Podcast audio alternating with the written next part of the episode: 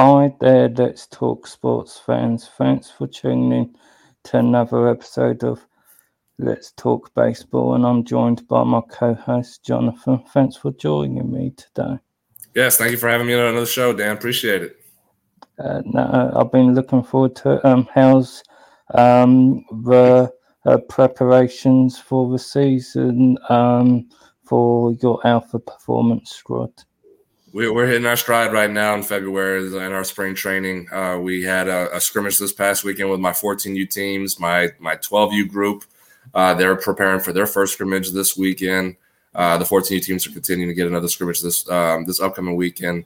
The high school girls, they're in the middle of their high school seasons right now. We have a lot of uh, a lot of success that we've been hearing and seeing uh, from that group uh, with their schools. So we've been we're hitting the ground hard, and we're still continuing with our expansion with our even our younger team, our 10U team. Uh, we're continuing working on. So we're we're hitting the ground running hard, and we're looking good. We're getting ready for this spring season. And um, anyone what wants to follow um, the work Jonathan does um, with his squad and all their teams, please head over to his page and give them a follow and share if you can. Um, so um, you're in the full swing of things. Um, pretty much opposite for Major League Baseball at this stage. Um, there's a few other aspects what we're going to discuss in a minute, but um, today would have been the day that the uh, pitchers and catchers would start um, their spring training. But that said, um, there's not too much sort of certainly positive news at this stage. Certainly, a lot of people around the league feel even if there's some progress soon, that a start date of June may be the best case scenario. I mean, we're we're in the negotiations. You're seeing a lot of the, uh, you're hearing a lot of the small parts of uh, agreements being made, but it's not enough. It's not enough to really progress to sit there and say we're going to have a deal done uh, in time for the season to start up on, um, in, in, April. And, and that's the disappointing part. this is the day you pitchers and catchers reporting that all the you know all players are I've circled to get back to work and get ready for this upcoming season. And, and this is sad. It, it's, it's sad uh, that that we're, we're we're seeing a lot of the disputes that are just you're you're not able to get ground to to to look at the bigger picture and what we're trying to do as as baseball and players and the owners are trying to hopefully accomplish uh, is to make sure we salvage this full season.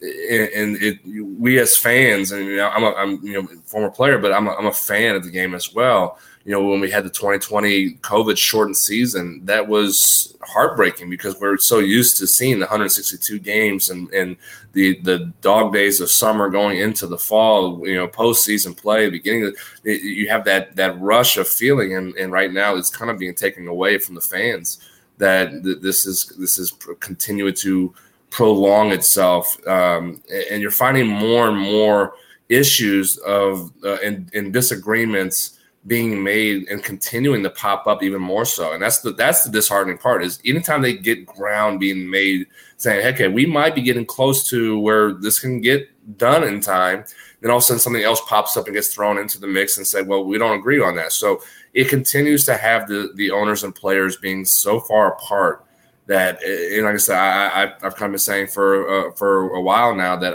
I, I don't see this getting done in time for for us to have uh, baseball in April, and and I, that that breaks my heart because I, I, I don't want to see that happen. I want I want opening day. I want the festivities of opening day to take place, but right now it's it, it doesn't look good. Yeah, it doesn't, and I don't think they realise the damage what may be done if it doesn't start on time. Because you just never know if your fan base is discontent then you don't know how that will affect your popularity going forward. And that plays into, I know, a topic you wanted to discuss. Um, one of the um, reports is suggesting that it may be a minor league um, jobs may be cut and so forth. Um, and this is something what has they have sort of gone after in recent years as well. And this is just another sign of um, maybe read the room because there is a lot of people what uh, not only depend on the minor league system, what um, are very invested in from a fandom point of view, and this could just be another case of um, the damage with your relationship with the fan base, in my opinion. Well, I'm glad you brought up the popularity of the sport because what you just asked me as far as the minor league system and what's going on with the minor with the system, I'm going to tie into the popularity side of it as well. In 19 in 1994, when the the, the 94 strike happened, baseball was at the peak of its popularity compared to the other sports, the NFL and the NBA. It wasn't quite there yet.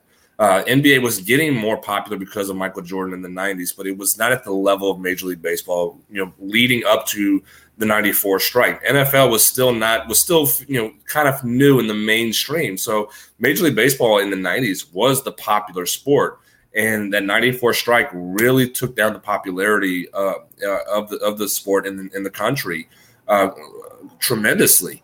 And what saved uh, baseball in its popularity was the home run chase of 98 with, with McGwire, Sosa, and Griffey, uh, Bonds, uh, and being part of that as well and then the home run record breaking moments with McGwire, and then a few years later of Bonds. And you had the, that popularity, that, that, that excitement from that kind of saved baseball a little bit more so to where the popularity did come back.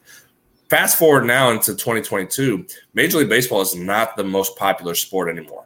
That is the NFL. The NFL is the king of, of North American sports. The second behind it is is the NBA now, and the NBA is more popular in in the in United States compared to Major League Baseball baseball has gained its ground a little bit more. And in my opinion, I feel like it's gained its ground against the NBA a little bit.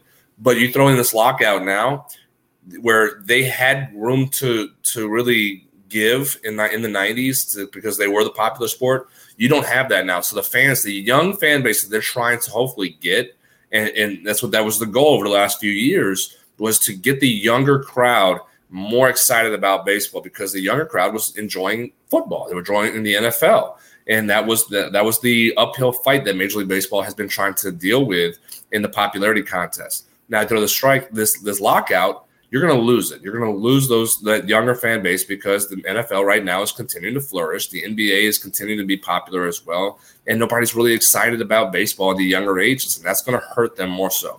Now, going to tie it into the minor league system. Well, the minor leagues, if you continue cutting teams, the minor leagues are fun and exciting and great because it's not in the big cities of Boston, New York, LA, Chicago, Atlanta, uh, you know, uh, Dallas, Fort Worth.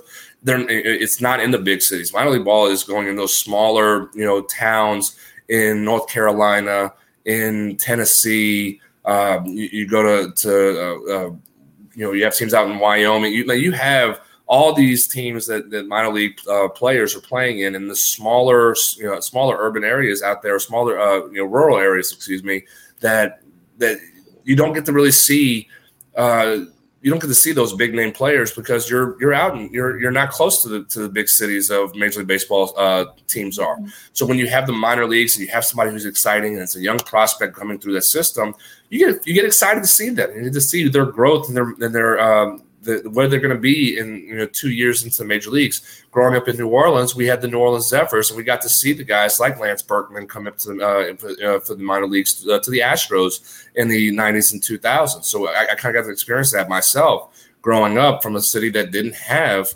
uh, a, a professional major league baseball team. We had the minor league team. So you're cutting out these minor league teams you're taking away opportunities for these for the younger generation that you're hoping to get and get them excited about baseball and create the popularity that you're wanting.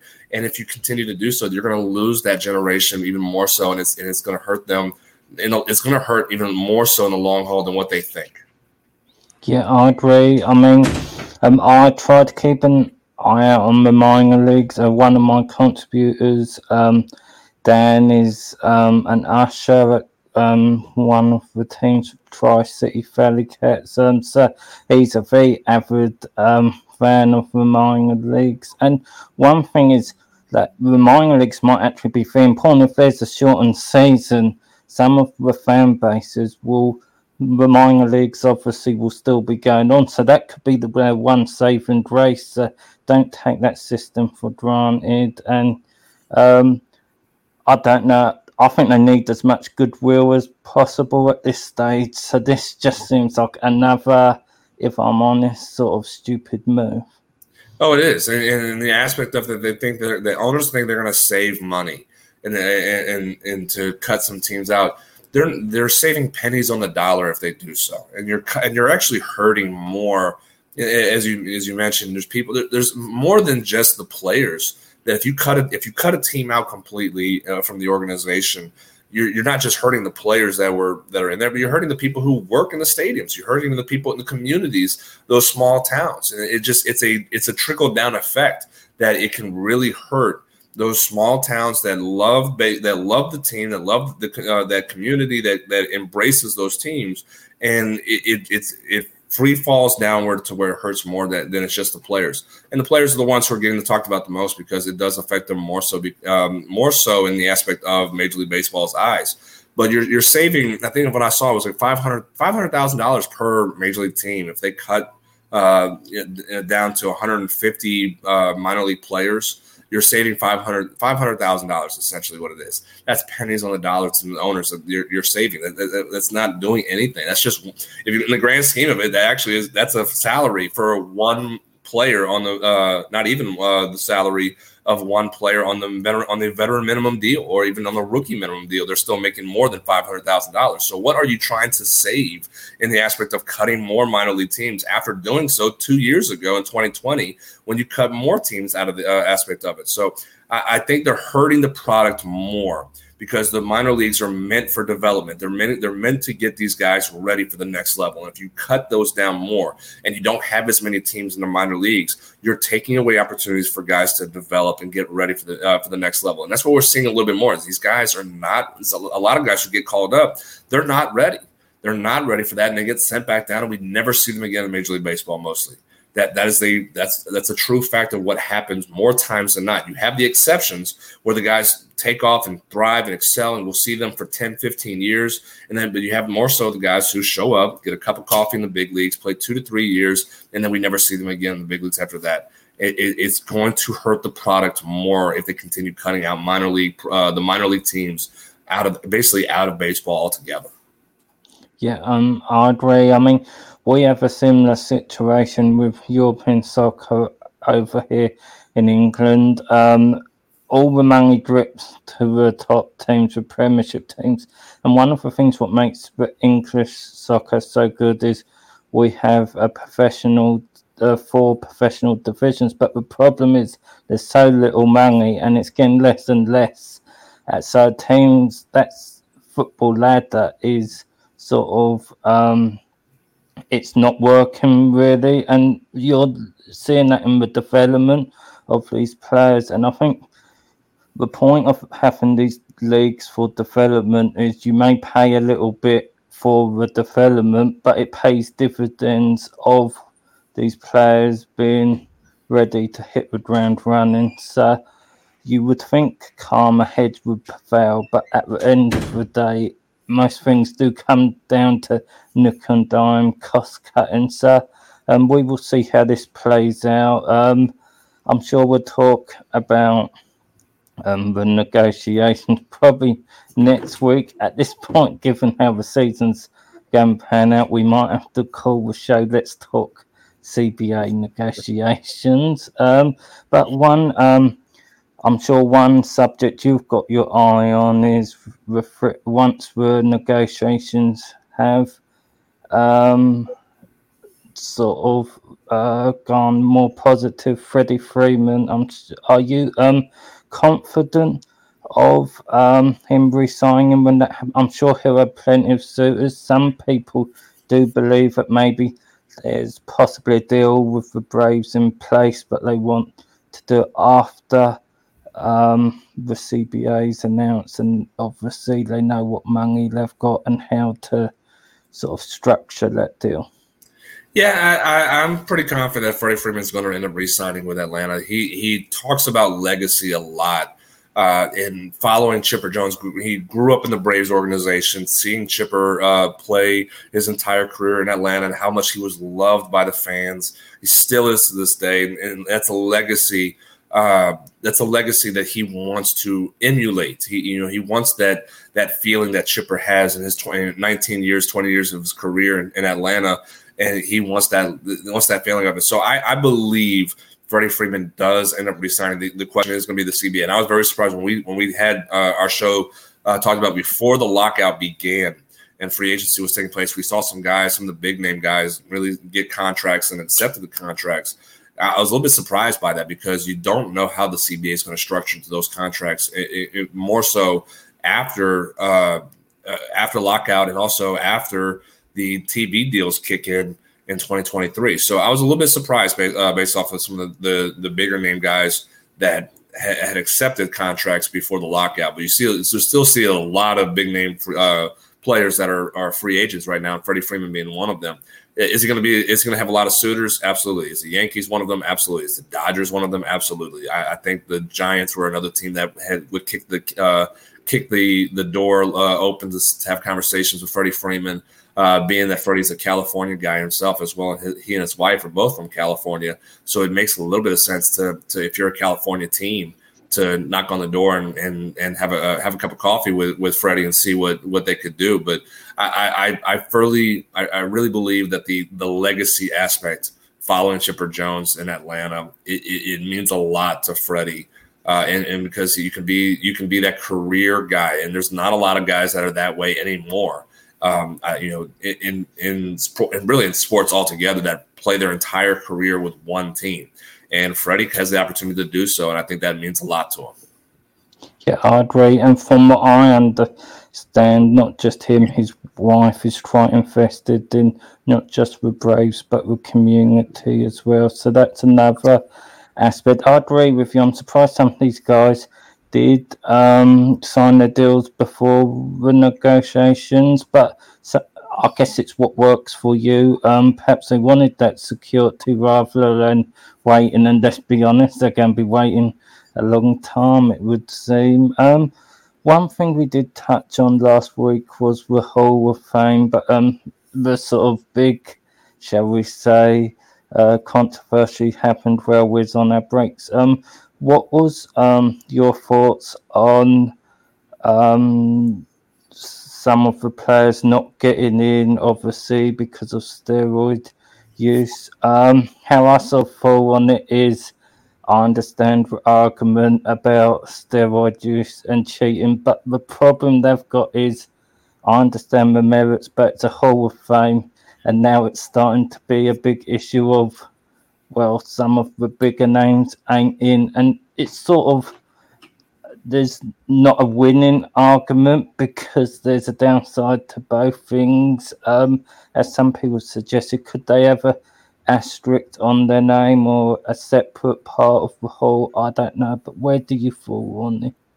So I've been asked this question a lot over the you know last probably ten years. My opinion on it, and it, it at times it actually changes. And, and, one thing that I will say about this, uh, and we there's the guys who have gotten in who've been speculated uh, that have had uh, performance enhancing drug accusations, and they're in the Hall of Fame compared to those who have had the same accusations or in probably a little bit more evidence or, uh, against them are not in.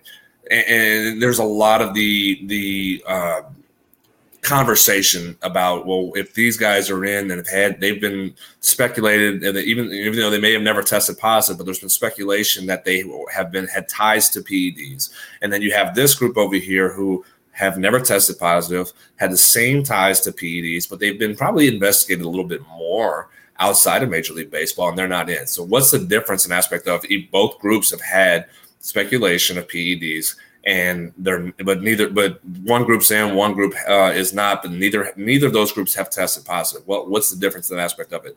And the, the one aspect i have actually looked at and talk, um, i've talked to people about is the portrayal by the writers. And, and this is where hall of fame voting has completely lost sight uh, especially in baseball actually. Uh, baseball writers have at times shown how powerful they are and what their opinion means. uh, in in the voting process. And the guys who are very well liked by the media, who had a career of, of, being great people to the media, you know, David Ortiz is one of them. David Ortiz is one of the one of the good guys of baseball. Met him myself one time. Uh, spent you know 15 minutes having a conversation with him. Absolutely great guy, uh, and he is loved by the media. And they there should never be anybody even talking bad about David Ortiz, despite the speculation. Even though he's never tested positive for it, he gets in very easily into in his voting process. Then you take guys like Barry Bonds, Mark McGwire at times, Sammy Sosa at times, who have who've either have not been very well liked by the media or have been very distant uh, to the media in, in some of the conversations or interviews and aspects of questioning that is needed to be answered. And the, and the media looks at it and says, well, you're not helping us by even having a conversation with us. Why should we help you in the voting process? So you it's you're kind of taking context out of the stats and what the purposes of Major League Baseball or of the, the Baseball Hall of Fame, and and looking at it in the aspect of what it's supposed to be for. Um, do I feel like guys like Bonds and Sosa, McGwire should be in the Hall of Fame? Well, in a way, they are because there's times where you know the uh, 1989 Oakland A's uh, who won the World Series McGwire was on that team, and then there's a there's a section of Mark McGwire, part of that group uh, on that team in the Hall of Fame. So if he's going to be on a team that's in the Hall of Fame, why should he not be in the Hall of Fame himself? You know, there's moments of uh, Barry Bonds' 73 uh, home run. There's a section in the Hall of Fame about that. But so the home run itself, the, the the home run record itself is in the Hall of Fame about Bonds. But why is Bonds himself? There's a lot of hypocrisy in that aspect of it. So if you're going to put him with certain records or uh, in the Hall of Fame, you're going to put them on teams that are celebrated in the Hall of Fame. Why should they individually not be in the Hall of Fame? That aspect of it. Did they cheat the game? We don't no, they didn't test positive. Uh, they didn't test positive for us. The guys who tested positive, they should not be in the Hall of Fame. That's a clear evidence against them that they cheated the game. The guys who never did, even though we can speculate, even though we can uh, we can uh, sit there and say, hey, look at the difference in, in how they looked from the you know for in, in Bond's conversation, how he was in 1994 to how he was in 2003, the physical differences of it that's still speculating. We don't we we can't really sit there and say yes. We know for 100 percent fact that he did PEDs. So it, the hypocrisy of Major League Baseball and Cooperstown and the writers uh, is the focus that I actually have looked at over the last few years and sitting there and saying that you have these guys in the Hall of Fame, just not individually with their plaque on the wall they're on there with their teams or the records that they broke and whatnot. They're celebrated in the Hall of Fame based off of that. You're making money charging people to come see those exhibits and see those uh, displays about those teams. But then you won't let him, you won't let them be voted into the Hall of Fame as an individual. And that's kind of the thing that I've looked at and said that's that's part of the problem with what the Hall of Fame has become over the last five to ten years.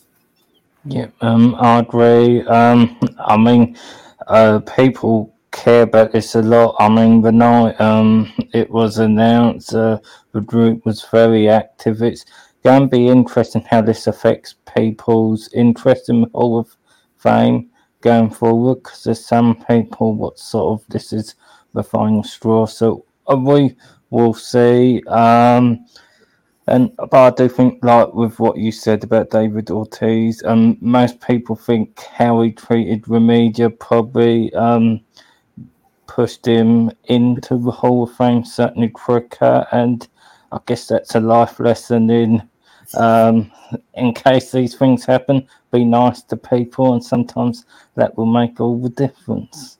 Well, that's the interesting part. You you look into the aspect of uh, you know Curt Schilling not even getting into the Hall of Fame. Curt Schilling, um, the, the the interesting aspect of Schilling was that he didn't get in because the political views that he expressed over the last few years and they sit there and say his his uh, his character in over the last few years is the reason why he's been voted. He did not get the vote. Curt Schilling in his career had been voted. It was like person of the year, person as far as for community outreach. Had you know he was person of the year. I think it was like three or four times in his career. So all of a sudden now we don't look at it and say that he's a good person because of, of certain things that the, the writers disagree with him on but he was person of the year for high character. And so the, the, it's just another example of hypocrisy in the in, in the in the Writers Association, uh, in the Baseball Writers Association, and how they handle the and the voting. And the problem here, and this is where it's going to get worse, the the classes over the next couple years are not very good as far as like as elite level Hall of Fame caliber players. So the conversation is going to be is well, if you let are they going to have two years of nobody getting the Hall of Fame? Are they going to vote guys in who probably didn't deserve to be in the Hall of Fame and still leave guys out like Barry Bonds and and McGwire and Sosa um, and, and, not vote them in and, and say that well yeah these these guys had elite careers these guys didn't but we're going to go ahead and vote them in because we don't really have anybody else to vote for over the next two or three years down the line. So it's going to put the writers really in a uh, in a difficult perspective to the fans over these next few years when the, when the ballots start coming out. Yeah, I and um, I'm sure that's something we'll talk about uh, down the road. Um, that just about wraps up today's episode. Other than to say, next week um, we'll preview our roster builder of a team in division with your Braves and the Phillies. Um, that that will be an interesting team to see what they do going forward. Um, but I just want to thank you for joining me today, Jonathan. Appreciate it. Thank you for having me on another week. Enjoyed it. And uh, thank you for joining me. Thank you to everyone for watching. I already see a couple of likes on the videos, so thank you for that and we'll be back next Tuesday. And until then, thanks for watching Let's Talk Sport fans.